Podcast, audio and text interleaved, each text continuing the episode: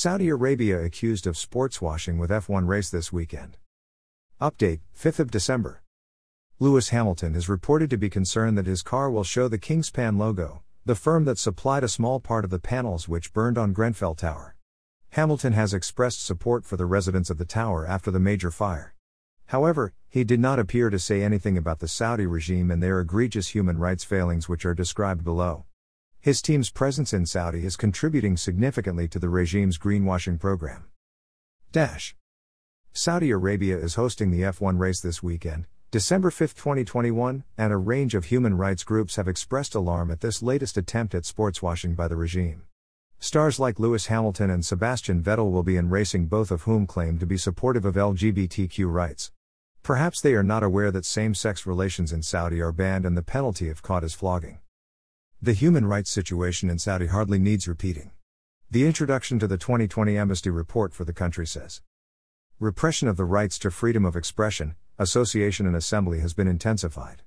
Among those harassed, arbitrarily detained, prosecuted, and or jailed were government critics, women's rights activists, human rights defenders, relatives of activists, members of the Shia minority, and online critics of government responses to the COVID 19 pandemic.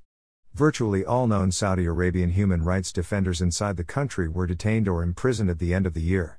Grossly unfair trials continued before the Specialized Criminal Court, SCC, and other courts. Courts resorted extensively to the death penalty and people were executed for a wide range of crimes. Migrant workers were even more vulnerable to abuse and exploitation because of the pandemic, and thousands were arbitrarily detained in dire conditions, leading to an unknown number of deaths. The regime likes to promote the fact that women can now drive without mentioning that those who campaigned for this freedom were imprisoned. Now released, they are not allowed to speak to the press, and their freedom of movement is tightly controlled. There is a slight crumb of comfort in that there is greater media attention being paid to sports washing, and news of cases are beginning to appear in the sports pages. In response to criticisms, a spokesman for F1 said, We take our responsibilities on rights very seriously and set high ethical standards for counterparties and those in our supply chain, which are enshrined in contracts, and we pay close attention to their adherence. For decades, Formula One has worked hard to be a positive force everywhere it races, including economic, social, and cultural benefits. Sports like Formula One are uniquely positioned to cross borders and cultures to bring countries and communities together to share the passion and excitement of incredible competition and achievement. For decades is key here since the situation in Saudi has not improved. The extent of its positive force, as it puts it, is hard to discern and, and is not explained. Historically, regimes like USSR and East Germany used sporting prowess to promote their credibility. Who could forget stars like Olga Korbut, for example? Today, Saudi Arabia is actively seeking to import sporting events to promote the myth that it is a reform state. Their recent investment in Newcastle United is also part of this campaign. They are reported to have spent 1.5 billion pounds on this activity.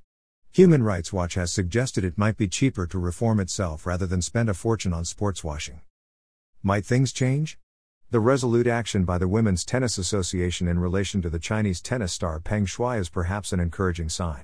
Peng wrote about the abuse she sustained from a senior Chinese official and has all but disappeared. Only the IOC seems keen of maintaining the myth that she is free to live her life. The WTA, on the other hand, has received considerable support for its action. Sources Newsweek, BBC, Human Rights Watch, Wikipedia, Guardian.